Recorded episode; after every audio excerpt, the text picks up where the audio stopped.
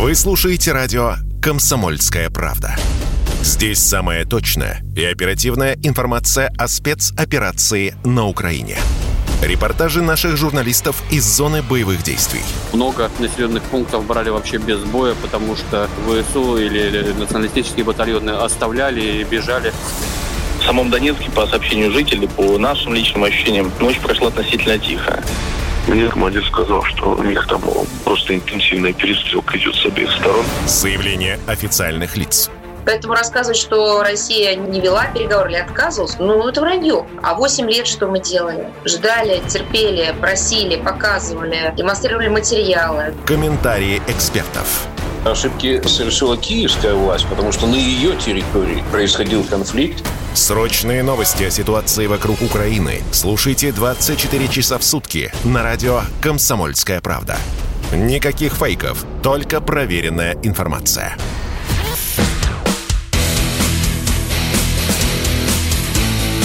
Программа с непримиримой позицией. Утренний Мардан.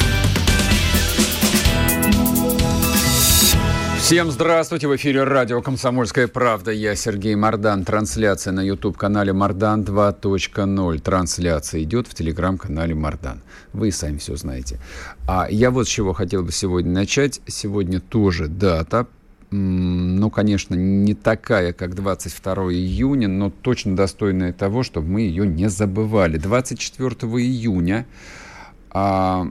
сегодня, то есть исполняется 210 лет, как в 1812 году Великая армия Наполеона, тоже как и Гитлер, без объявления войны перешла границу Российской империи в районе реки Неман.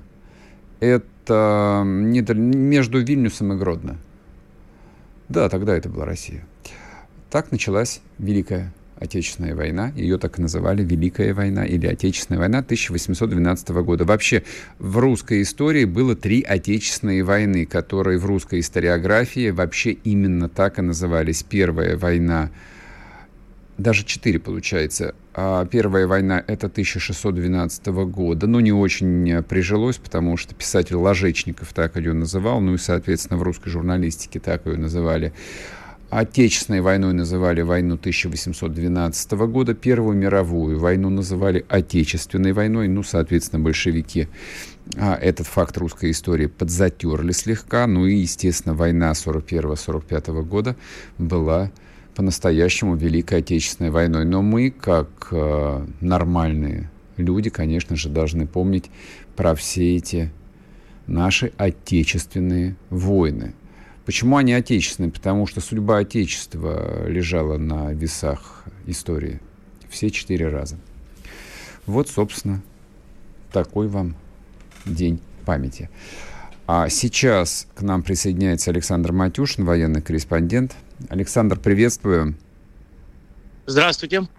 Вчера весь вечер читали множество сообщений о том, что Лисичанско-Северодонецкий котел таки сложился. Собственно, группировка украинских войск попала в оперативное окружение. Объясните, пожалуйста, что это значит и вообще, что происходит в этом районе? Оперативное окружение означает то, что не все подходы контролируются к окруженной группировке. Есть еще некие так называемые партизанские тропы, но основные дороги уже заняты нашими войсками, перерезаны базы пути снабжения.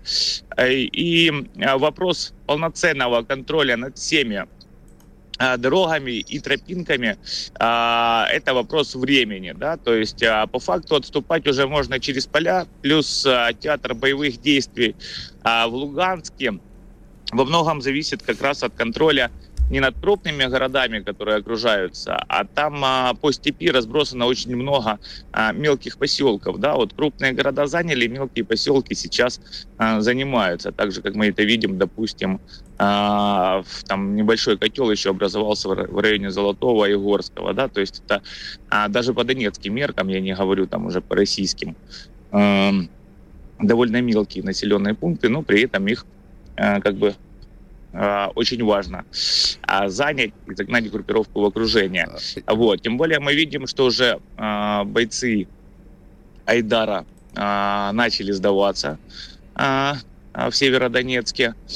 Вот, идут переговоры о большой сдаче, вот, и даже уже губернатор, так называемый губернатор военно-гражданской администрации Луганской области заявил о необходимости сдачи Лисичанска и Северодонецка, что фактически будет уже означать окончание освободительной войны на территории ЛНР и перенесение всех мощностей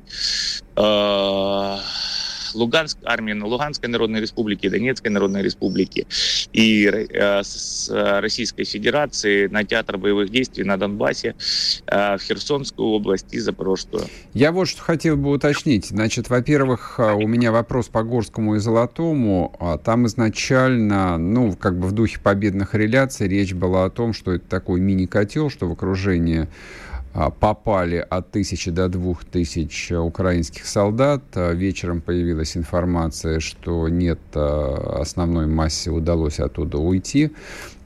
Что на сегодняшний момент известно? Ну и, собственно, опять-таки, объясните нам, лучше что? Лучше котелы, соответственно, добить, а что 1000, что 2000 человек, это, в общем, довольно много людей, либо даже если они отступили, все равно там это успех, военный успех и такая локальная победа.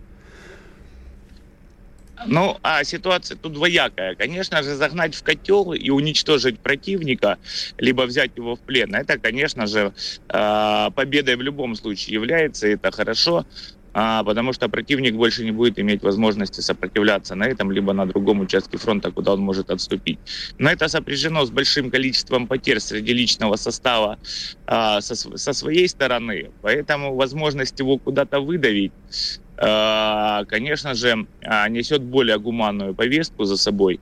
Но при этом мы прекрасно понимаем, что выдавив, допустим, их куда-нибудь на территорию Донецкой Народной Республики, дав им возможность в конечном итоге уйти там на Артемовск, либо дальше на Славянск, Краматорск, Авдеевку, либо еще куда-то, мы в любом случае с ними столкнемся, и их придется дальше выдавливать. Поэтому с точки зрения чисто практической и банальной, тем более как человеку, который, допустим, не принимает прямого участия в боевых действиях, да, там, рискует при этом своей жизнью, там, всеми остальными, конечно же, победная реляция — это когда мы окружили, всех уничтожили, остатки сдались в плен, и классно, мы победили. А как человек, который некогда принимал участие в боевых действиях, а я напомню, 14-18 воевал, и 14-15 принимал практически во всех участие, во всех боях, которые велись на территории Донецкой Народной Республики, я понимаю, что лучше, конечно, их выдавить, чем сохранить и личный состав свой, да, и продолжить наступление, при этом они деморализованные уже отойдут, и мы сможем как бы впоследствии их, конечно же, уже деморализованных там на территории где-нибудь Славянска, Краматорска, конечно же, добить. Тем более при отступлении и господстве в воздухе авиации, чего у нас не было там в 14-15 годах, отступающие колонны намного легче уничтожать, чем, допустим, их уничтожать, когда они находятся на укрепленных позициях. Вот что хотелось уточнить. Мы тут некоторое время назад, и я, кстати, в том числе, рапортовали о том, что Светлогорск наш, Светлогорскую лавру освободили. Вчера вечером читал в посте Котенка о том, что да нет, не освободили, и в лавре по-прежнему сидят ВСУшники. Знаете что-нибудь про это? Смотрите, там действительно есть некоторые опорные пункты, в которых находятся довольно крупные силы ВСУ. А сейчас там идут бои, их методично зачищают. Да? А победные реляции пошли после того, как непосредственно сам мэр Светлогорска, да, перешел на сторону союзных войск. Наши войска вошли как в лавру, так и в город. Отдельные пункты сопротивление еще до сих пор есть, так как в случае с Мариуполем, когда 21 апреля отрапортовали, там и все начали праздновать День освобождения Мариуполя, хотя по факту Азовсталь еще держалась практически месяц. Слушайте, вот по лавре, я сейчас процитирую, вот Котенок пишет, ну как бы список задач, я не буду, естественно, весь пост зачитывать, взять лавру, она окончательно не взята. Они, ну, имеется в виду украинские военные, взорвали мост, в Лавре сидят, и ВСУ, и много гражданских, поэтому ее обошли и не штурмуют. Будут там беседовать, там их немного, не критичная история, но тем не менее. То есть в Лавре сидят ВСУшники, я правильно понимаю? Да, в Лавре сидят, я же говорю, они создали некоторые очаги сопротивления. Так, вот. Лавра довольно большая, ей уже почти полвека, да, поэтому территория довольно большая. И есть места, где они сопротивляются, есть места, где просто простреливаются некие подходы. Вот. Поэтому, конечно же, отрапортовав о том, ну, мы туда вошли, да, отрапортовали, все, Лавра наша. Оказалось, не наша. Но оказалось, потому, не наша. В некоторых местах есть очаги сопротивления, которые в любом случае будут подавляться либо психологическими действиями, либо же прямым штурмом, понятно, я не знаю. Понятно. Не, я, конечно, здесь в некотором недоумении, потому что мне доводилось быть, ну, в изрядном количестве русских монастырей, в том числе и больших. Вот, поэтому Лавра, она, конечно, не маленькая, но не сказать, что она очень большая. Вот, поэтому она либо наша, либо не наша. Ну, соответственно, из поста Котенка понятно, что, и, конечно, никто там не хочет святыню штурмовать и расстреливать там монастырские здания и штурмовых орудий. Но и вот я единственное, честно говоря, так и не понял, а зачем нужно было вводить там в заблуждение, так сказать, добрых русских людей. Но обошли, блокировали, и хорошо, и слава богу. 30 секунд. Нет, да, яркие примеры я просто приведу. Яркий пример приведу, допустим, на личном опыте, штурм Маринки. И мы занимаем один из самых крупных пунктов узлов обороны противника, так называемая Алексвилла. То есть мы донесли о том, что Алексвилла занята, о том, что мы продвигаемся вперед, а сопротивление сломлено на данном участке. Но следом, опять-таки, среди военкоров, я не знаю, откуда это пошло, и не только среди военкоров, появились рапорты о том, что Маринка взята. Хотя это произошло еще в середине марта, сейчас уже конец июня месяца, да, процентов 40 Маринки нами только взято. То есть, получается, сламливается какой-то определенный момент в обороне противника, противник деморализован, бежит, и уже идут почему-то наверх. И хочет, да, и хочется, да. Ну, это ладно, это все понятно. Саш, спасибо вам большое. Александр Матюшин был с нами, военкор из Донбасса. Сейчас короткий перерыв на новости, вернемся и продолжим. sportkp.ru. О спорте, как о жизни.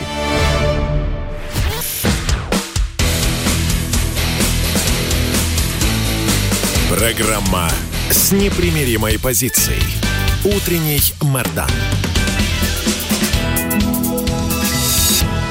И снова здравствуйте, и снова в эфире радио «Комсомольская правда». Я Сергей Мардан. Добро пожаловать в YouTube-канал «Мардан 2.0», если вам так удобно, если нет возможности вдруг включить радиоприемник. Хотя имейте в виду, что это радио, прежде всего, это формат радио, и вот именно этот формат определяет там в нашей работе абсолютно все. Это важно понимать. Так, ну и что? Хотелось бы еще пару слов сказать относительно перспектив наступления, потому что тоже вчера вечером было довольно активное обсуждение того, как будет развиваться вот этот военный сюжет, когда будет взят, наконец, Лисичанск, и...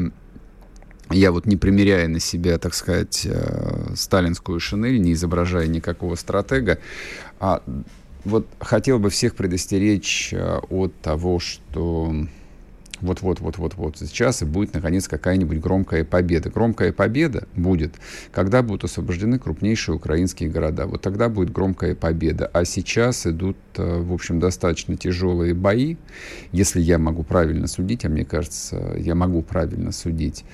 А Лисичанск, скорее всего, штурмоваться в лоб не будет, потому что он расположен на высотах, и это будет неизбежно сопровождаться тяжелейшими потерями. Никто на это не пойдет, и слава богу, что никто на это не пойдет. Поэтому будут охватывать его, конечно же, с флангов. А там под удар, как некоторые смелые стратеги пишут, под удар может попасть сначала, может быть, даже и Запорожье. Но в любом случае вот такая доминирующая позиция военных, как можно сейчас предположить, она заключается вот в чем. Сначала будут взяты Пески, Авдеевка, а потом уже будет методично добита группировка под Лисичанском. Но то, что они попадут в полное окружение в ближайшую неделю. Ну, не то чтобы это точно, но с высокой вероятностью. К нам присоединяется Александр Гамов, обозреватель «Комсомольской правды». Александр Петрович, здрасте. Да, Сереж, привет. Ну что, привет. Надеюсь, ты выспался, успел посмотреть Луганск и можешь поделиться первыми впечатлениями. Нет, я не выспался на самом деле, потому что я вчера только прислал первую часть. Я не знаю, ты видел? Нет, да, видел, конечно, естественно. Пасечником. Вот. А сейчас вот вторая часть выйдет, поэтому я в 4 часа утра встал и делал вторую часть. Здесь, в общем, до сна. Вот. Ну, ты правильно все сказал, и в этом интервью Пасечник говорит, что это буквально, ну, история 2-3 дней, не то что там недели. Я имею в виду в Лисичанске, и там, в общем-то, какая-то основная дорога, которая асфальтовая, значит, она, собственно, уже огнем она перерезана, понимаешь? Mm-hmm. Вот. Есть там какие-то проселочные, но вряд ли они сделают погоду. Вот примерно так. Вот кому интересно, можете прямо сейчас на сайт зайти, и там увидите, друзья, мое интервью с Пасечником, это, так сказать, боевая часть. А вот буквально через несколько минут появится на сайте kp.ru, появится мирная, как я ее назвал, часть. Это мы там, в общем, много разговариваем. Очень интересный человек. Я просто сравниваю его с предыдущим руководством. Такой очень спокойный патриот, знает свое дело, военный. Вот предыдущие все, вот что интересно, Сереж, предыдущие руководители ЛНР, они хоть и были военные, но форму военную не надевали, они ходили в гражданском. Mm-hmm. Я еще спросил, говорю, у вас есть ли здесь какой-то, ну, костюм гражданский, и когда вообще вы, значит, переоденетесь? Он сказал, что я готов переодеться в любое время, но, значит, надо сначала поработать. Вот, кстати, здесь слово «поработать», Сереж, оно другой совершенно смысл имеет. Угу. И мы с ним вспоминали его встречу с Давидом Марковичем Госманом, который был вот где-то неделю назад, я имею в виду Владимира Машкова, и на него, по-моему, неизгладимое впечатление не только на Машкова произвело, но и на Пасечника. Значит, присутствие Машкова, как раз ликвидация шла, мы помним, по телевизору. И они обсуждали, вот он мне подробно рассказал, об этом не было в СМИ, они обсуждали, что, к сожалению, сейчас нету у нас таких нормальных фильмов. И они даже, вот, ну, представь себе, значит, я про мир, да, про гражданскую одежду, он говорит, а вот мы с Машковым обсуждали, как бы нам фильм поставить, снять про ЛНР, про вот эту тревожную очень жизнь, про эти надежды, про любовь, про все. И я говорю, как Давид Маркович на это отреагировал? Он говорит, Давид Маркович загорелся. Они его так и звали здесь, Давид Маркович. Вот. Так что и у меня еще, знаешь, создалось ощущение, вот у меня почему, когда в Москве находишься, думаем, что из-за того, что здесь вот так вот все тревожно, что все отсюда уехали, эвакуировались. И мне что понравилось, когда я спросил у Давида Марковича, у Леонида Ивановича, как вот с учебным годом быть, есть ли школы, есть ли ученики, есть ли воспитанники детских садиков.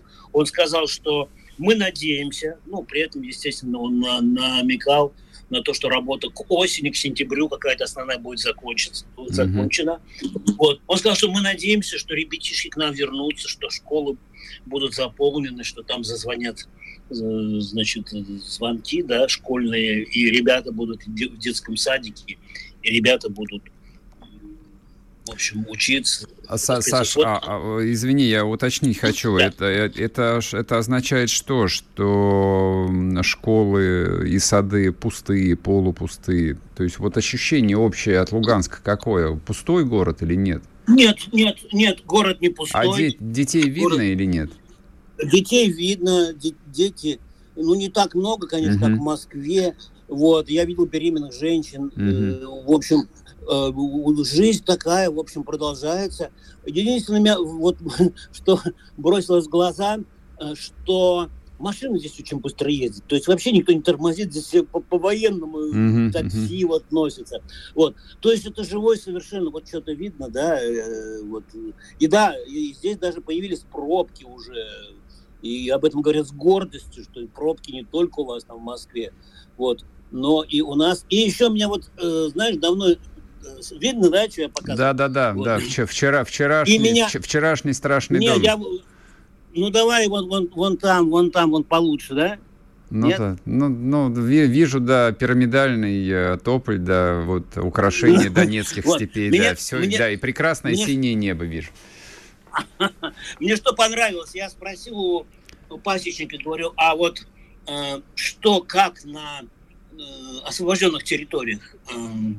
Он сказал, что уже создано порядка, он сказал, что 10 администраций уже работают, там пенсионные службы функционируют, уже 10, потом 3 местные администрации вот буквально сейчас, вот в эти часы, может быть, начнут работать. Еще останется 2, значит, вот как раз вот в районе Лисичанска, там тоже, в общем-то, люди работают. И в основном упор на местные кадры, и он сказал, что да, конечно, нам не хватает, и я намекал насчет того, что вот у них появился новый вице-премьер, первый вице-премьер, это бывший Кузнецов, по-моему, фамилия, но в моей заметке, которая сейчас выйдет, там все правильно. Вот. Будут ли еще какие-то доукомплектования? Он этого, по-моему, не исключил, хотя сказал, что мы никого из наших кадров обижать не будем, мы обязательно им... Вот, кстати, у меня кепка, бокс-кобзон, это я ее взял в память об Иосифе Давыдовиче, значит, который 10 раз успел побывать в борющемся Донбассе, очень большую пользу. Его все вот здесь вспоминают как такого святого человека. Вот. Что еще? Ну, я не знаю, я могу... бесконечно, что интересно рассказывать. А вот давай я тебе задам вопрос, на самом деле, что по-настоящему интересно и что можно будет потом обсудить. Вопрос у меня следующий. То есть, как бы, выплата пенсии и социальных пособий, это замечательно, но принципиально же, как бы, вопрос для того, чтобы люди вернулись и начали там обустраивать мирную жизнь, чтобы заработала экономика. Вот. Да. Экономика работает тогда, когда хотя бы работают банки, потому что любая компания должна иметь возможность открыть где-то банковский счет. Вот выясни у них, пожалуйста, этот вопрос. Еще один вопрос, самый важный, потому что сегодня Стешин уже писал об этом, но он выдвигается сегодня, насколько я понимаю, в сторону Донбасса. Вопрос границы между ЛНР и Россией, вопрос работы таможни. Там как? Там нормально или там как раньше? Вот так вот я политкорректно сказал. У нас 30 секунд есть, Саш. Я думаю, что в целом нормально, потому что раньше я видел еще хуже, когда огромные очереди из автомобилей и из людей. На самом деле мы не пользуясь, журналистка нашей делегации, которая на форум, мы не пользовались никакими привилегиями. Мы постояли там, полчасика, прошли. Это нормально, не драматично. Нет, все нормально. У нас, в общем, очень хорошее впечатление и от главы республики, от народа. И очень много красивых девушек, молодежи. Это очень хорошо. Саш, спасибо. Мы сейчас уже уходим на новости. Александр Гамов был с нами. Читайте его интервью в «Комсомольской правде» на сайте kp.ru. Вчера вышла первая часть, сегодня выйдет вторая часть. Вернемся после перерыва. Радио «Комсомольская правда». Мы быстрее телеграм-каналов.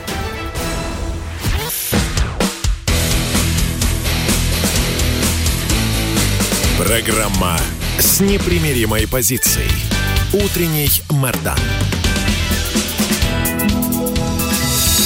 И снова здравствуйте, и снова в эфире радио «Комсомольская правда». Я Сергей Мардан, YouTube-канал «Мардан 2.0», телеграм-канал «Мардан». А вот тут хотелось запеть голосом Макаревича «Ты помнишь, как все начиналось?» Многие уже забыли. Все начиналось примерно в 2013 году. Накануне второго Майдана, началось примерно за 2-3 года до второго Майдана, когда украинские правящие элиты приступили к практической части вхождения своего в Европу, так это называлось. Должен был Виктор Федорович подписать соглашение об ассоциации с Евросоюзом. Вот сейчас вспоминаю, какие-то острые реакции вызывала и там, и как Москва нервно реагировала. И, в общем, и всячески уговаривали Януковича этого не делать. И выходили там сотни тысяч публикаций о том, что это акт, безусловно, враждебный по отношению к России, что это разрушает торгово-экономические связи между Украиной и Россией. Вы знаете, вот по прошествии почти что, уже 10 лет, мне кажется, нужно эту историю переосмыслить и, признать, во-первых, часть своих ошибок, а мне кажется, Россия множество ошибок совершила вот в канун второго Майдана. То есть, с одной стороны, мы упирались как могли против вот этого дрейфа украинской экономической элиты именно в сторону Евросоюза, а с другой стороны, и не предложили им никакого внятного альтернативного формата, и не приложили никаких сил в том контексте, что именно сил, чтобы, в общем, остановить, этот дрейф. Довольно продолжительное время вот этих вот компромиссных каких-то мягких дипломатических решений, они привели к неконтролируемой эскалации. Мы упустили инициативу, и стратегическую, и тактическую инициативу, и выступали фактически в положении постоянно догоняющего. А Евросоюз, ключевые европейские игроки постоянно опережали нас не то что на полшага, на шаг нас опережали, как минимум. И все это докатилось вплоть до осени 2013-го, то есть когда Майдан начал раскручиваться, и все закончилось уже в 2014 году, когда второй Майдан победил. А дальше вы знаете. Прошло 8 лет долгих, кровавых, тяжелых, трагических 8 лет. И вот, наконец, Украина почти добилась того, что предлагалось 50 миллионам украинцам как прекрасная цель, как великолепное будущее, которое нужно было достичь, и все, пазл должен был сложиться. Там в этом будущем было все. И кружевные трусики, и 2000 евро в месяц зарплаты, и европейские пенсии, и европейские дороги, и прекрасные модернизированные работающие предприятия, как в Швейцарии или в Германии. А украинцы после 91 года, да и до 91 года, были людьми очень мобильными, и если где-то можно было поработать, заработать, они охотно ездили. Украинцы хорошо и много видели Европу, западную, не только восточную. Поэтому ожидание, страстное желание того, чтобы и у них было так, как в тех местах, где они были, где они работали, оно, конечно, отбило мозги у огромного числа людей, казалось бы, взрослых, умных, и талантливых, и честных, и порядочных. И эта мечта, которую нужно было схватить, как и часто бывает в человеческой истории, она не то что до добра не довела, она довела до трагедии. Результат. Вчера саммит глав стран ЕС согласовал статус кандидатов для Украины и Молдавии. Сегодня, видимо, он будет официально им предоставлен, но это уже формальное решение. Вчера произошло согласование предоставления статуса. То есть завтра можно уже эту историю не обсуждать. Все решено, поэтому отрапортовали о славной перемоге и Зеленский, естественно, которому выпало счастье, официальную бумагу об этой победе получить, и, конечно, Порошенко. Порошенко вчера светился о счастье, как будто звезду Героя Европы выдали лично ему. Я был в некотором недоумении, смотрел на него, думаю, а ты-то что радуешься? Тебе 6-й десяток, мягко говоря, 6-й. Точнее, под 60 уже. То есть все произошло на твоих глазах. То есть, пусть в редкие минуты, но такие минуты обязательно случаются. То есть ты должен понимать, что на тебе Петр Алексеевич, лежит гигантская часть вины за то, что вот все сложилось так, как оно сложилось. То есть чему же ты радуешься? Вот ты взрослый, успешный человек, который построил действительно большую компанию. Он, кстати, не просто там финансовый жулик, типа Коломойского. Он то, что называется... человек реальный бизнес построивший, он промышленник, у него действительно большая кондитерская компания, и была, и есть. Но должен же ты понимать, что предоставление этого статуса не означает ровным счетом ничего, и это просто очередной акт такой, ну, довольно стыдной и некрасивой политической пьесы. Но вот человек искренне светился счастьем. Я про это. То есть он, правда, был рад. Вот в Зеленском радости было намного меньше. У Зеленского немножечко другой сценарий в голове. Он реализует другие модели. Вот, по-моему, его ключевые задачи – это, как написал один такой очень умный человек, это фандрайзинг. Фандрайзинг – это сбор денег. Это главное, чем занимается Зеленский, вот выступая на всевозможных форумах, онлайн-конференциях, призывая весь мир там, к поддержке. Поддержка это выражается в деньгах.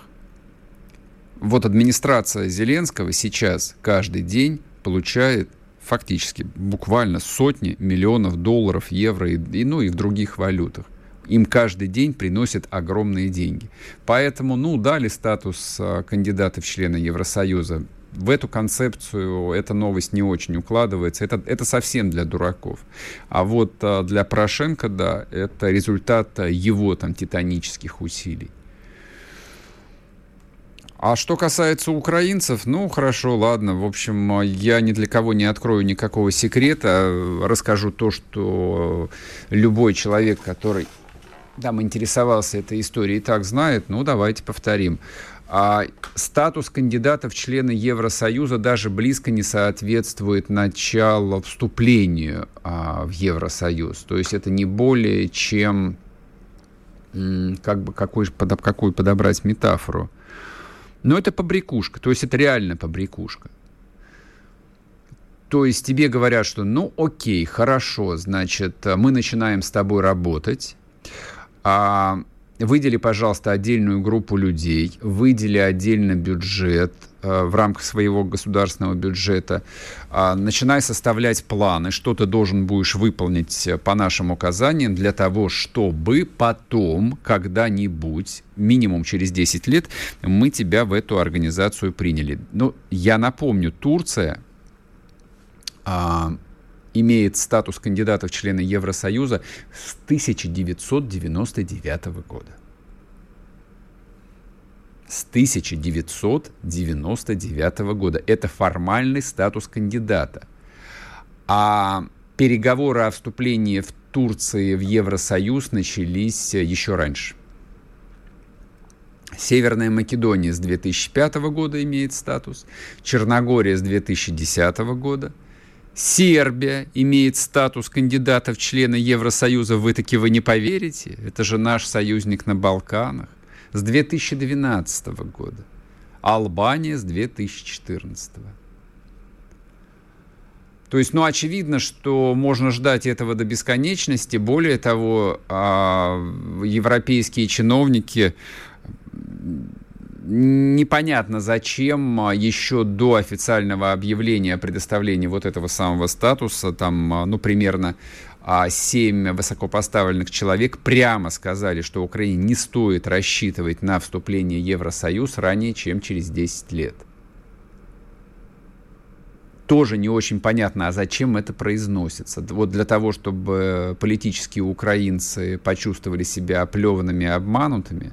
Ну, так они давно себя уже почувствовали оплеванными и обманутыми. Для того, чтобы совсем всем было понятно на Украине, что это, в общем, такой утешительный приз, ну, поскольку они ведут войну, они и так это понимают. А тогда для кого? А я вам скажу, для кого. Это было сказано для своих европейских избирателей, потому что европейцы прекрасно понимают, что принять в Евросоюз 35-40-миллионную нищую страну с неработающими государственными институтами, прогнившую от коррупции, причем прогнившую еще и за счет военной коррупции, что всегда гораздо более и вот имеет чудовищный вид, чем такая коррупция мирная. То есть это точно означает убийство Евросоюза. Вот для своих избирателей они сразу скажут, что, друзья мои, не переживайте, ни в какой ЕС мы их не возьмем. Так что пусть папуасы себе вставят в ноздри очередной полированный гвоздь, ну и порадуются какое-то время. В общем, все как обычно. После перерыва продолжим, не уходите. Радио «Комсомольская правда». Мы быстрее телеграм-каналов.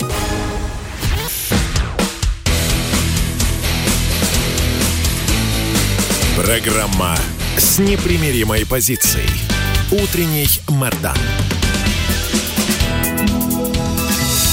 И снова здравствуйте, и снова в эфире радио «Комсомольская правда». Я Сергей Мардан. Я вам рекомендую подписаться на YouTube-канал «Мардан 2.0». Не только потому, что здесь идет утром трансляция, а это для многих удобнее. Или не то, что удобнее, для многих это единственная возможность слушать утренний эфир в режиме реального времени, а в том числе и потому, что здесь выкладываются и другие материалы. Ну вот, например, давайте, пользуясь служебным положением, я вам отрекомендую интервью, которое я брал вчера, и оно вчера вечером вышло в эфире радио «Комсомольская правда». Это было интервью с ректором ГИТИСа Григорием Заславским. Я вам напомню, во вторник это был один из сюжетов в утренней программе.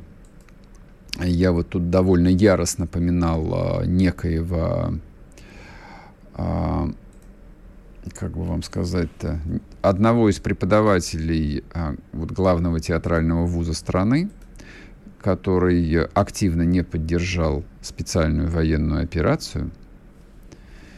Вот. Ну и, соответственно, я задал вопрос, почему вот этот вот человек по фамилии Голомазов продолжает работать преподавателем ГИТИСа, что это за странная вообще история. Григорий Анатольевич перезвонил, сказал, что он с радостью вот, и вообще очень хотел бы объясниться, что все, в общем, совсем не так. Вот. И мы очень, мне кажется, интересно, содержательно вчера поговорили. Вряд ли мы в чем-то друг друга убедили, но, в общем, так всегда бывает между взрослыми людьми. Вот. Никто никогда не может никого не переспорить, не переубедить. В 99% случаев, но, по крайней мере, люди могут поговорить и высказать друг другу свои соображения. Ну и я вам советую, в общем, посмотреть на развитие этой истории. Вот. Можете посмотреть, найти пост в телеграм-канале, прочитать его целиком, с чего там все начиналось. Я его сейчас, видимо, закреплю, давайте, чтобы его легче было искать. А вы можете, соответственно, послушать вот ответы и комментарии ректора ГИТИСа. Я напомню, почему это важно. ГИТИС — это главный театральный вуз страны. Это институт, который это номер один институт, который готовит там театральную и, соответственно, и киношную творческую элиту для страны. Да, есть еще Щукинское училище, есть еще ВГИК. Вот, но вот эта вот троица, они определяют гигантский пласт в современной русской культуре. Важная история. Почитайте, посмотрите. Ну и коль в предыдущей части мы так обстоятельно говорили о Европе, о судьбе Евросоюза, о европейской бюрократии. Ну, европейская бюрократия — это, в общем, так, 40% мировой бюрократии. Это действительно люди, которые во многом влияют на судьбы всего мира. К сожалению, пока что. И что мы слышим по поводу судеб всего мира? Ну, пока, в общем, мы же с вами находимся в контексте войны. То есть нам интересна война, что там происходит, какие населенные пункты взяты. А в этом же контексте мы интересуемся экономикой. Какой там будет курс рубля-доллара. Какие санкции ввели, какие санкции отменят Китай, Индия, ну и так далее, и так далее. Вы забыли про другое, вы забыли опять цитирую Макаревича. Ты помнишь, как все начиналось? Давайте я напомню. Все начиналось в 2019 году с пандемии страшного коронавируса. Тут я должен начать говорить трагическим голосом, подпуская слезу, но не могу. по одной простой причине. Потому что вот пока длилось это двухлетнее безумие, такое количество умных, образованных людей говорили о том, что до добра это не доведет, добром все это не кончится, что западный мир, вот эта вот самая глобальная экономика, ее центры, центры принятия решений экономических, сами совершают добровольно самоубийство, стреляют себе в голову день за днем, накачивая свои финансовые системы необеспеченными долларами, еврами и, там, не знаю, там, другими валютами, фунтами стерлингов. И что рушатся цепочки поставок. Цепочки поставок — это означает, что привычные экономические системы, которые складывались десятилетиями, одномоментно перестают работать. Вдруг выясняется, что Китай в роли всемирной фабрики — это очень плохо. Более того, это страшно. Более того, это смертельно опасно. Вот с чего все начиналось-то. С эпидемии, которую ВОЗ в какой-то момент назвал пандемией коронавируса. Ладно, вроде победили коронавирус, все придумали вакцины, помните, гонка вакцин, всеобщая вакцинация, всеобщая ревакцинация, значит, кто у нас там были, антиваксеры возникли, с другой стороны были ваксеры, все стерлось уже из памяти. Но мы, современные люди, так устроены, что, казалось бы, это все происходило полгода назад, хорошо, год назад, а мы уже забыли, как это было. А вы покопайте в памяти, найдите сюжеты в Ютубе. «Пустая Москва». Помните «Пустую Москву»? Я хорошо помню, потому что у меня был пропуск, аусвайс. Я-то мог, как журналист, свободно перемещаться по Москве. А остальные 15 миллионов человек должны были по закону сидеть дома на карантине. Сидели. Месяцок или полтора, уж не помню. И, в общем, вроде бы как в начале 2022 года начались аккуратные разговоры, что имеет вроде бы смысл разобраться с причинами этой пандемии, разобраться, кто были ее интересантами, понять, какие были на самом деле масштабы. Сколько действительно погибло людей с этим диагнозом? Почему так произошло? Кто нажился? Сколько заработали фармкомпании? Какие цели преследовали правительство, вводя эти совершенно адские ограничения? Это в начале года начали аккуратно обсуждать на уровне экспертов. Но тут начался украинский конфликт. Но чтобы, в общем, мы не отрывались, так сказать, от корней, ВОЗ нам вчера сообщила, это официально. Началась новая пандемия. Обезьяний оспы теперь. Теперь пандемия обезьяний оспы. Я надеюсь, конечно, что вот эта вторая часть глобального безумия пройдет мимо нас, потому что у нас есть кое-что похуже и оспы, и даже коронавируса. У нас идут масштабные боевые действия на фронте протяженностью 2500 километров. Вот Россия, ну и Украине, кстати, им тоже повезло, сейчас будет не до обезьяньей оспы. Про европейцев я такого поостерегся бы сказать. Я боюсь, что европейцам придется сделать контрольный выстрел себе в голову и запустить еще одну волну ограничений, карантинов, закрытия рынков. Чем все это может закончиться? Ну, вообще, в человеческой истории последних 2000 лет масштабные многолетние пандемии заканчивались совершенно гигантскими геополитическими катастрофами. Вот термин, который Путин однажды применил в отношении распада Советского Союза, вот я бы этот термин применил бы, допустим, к окончательному распаду Римской империи, который случился, нет, не в IV веке, а в VI, после Юстиниановой чумы. Вот после той пандемии, которая продолжалась порядка 80 лет, Римская империя окончательно распалась на Византию, ну и остатки Западной Римской империи. Это уже, в общем, стало Европой. Вот, судя по всему, те сценаристы и те режиссеры, которые запускают сейчас второй сезон под названием «Пандемия», не исключено, что они замыслили нечто подобное. Я не люблю заниматься конспирологией, особенно, в общем, когда и нечего честной публике предъявить такого страшного или пикантного, или скандального. Тут нечего предъявить. Ну да, какая-то вот обезьянья оспа, которой, в общем, гомосексуалисты заражаются вроде в основном. Но это первая версия. Дальше не сомневайтесь, ее раскрутят, скажут, что это началось все с гомосексуалистов. А дальше появился новый штамм вируса, который стал все более и более опасным для новых и новых социальных демографических групп. Зачем это делается, честно говоря, я не очень понимаю, потому что, как мне казалось, и та пандемия нанесла, мне кажется, смертельный удар по мировой экономике, то есть мы многих не досчитаемся в итоге. Но, видимо, сценарий недостаточно апокалиптический.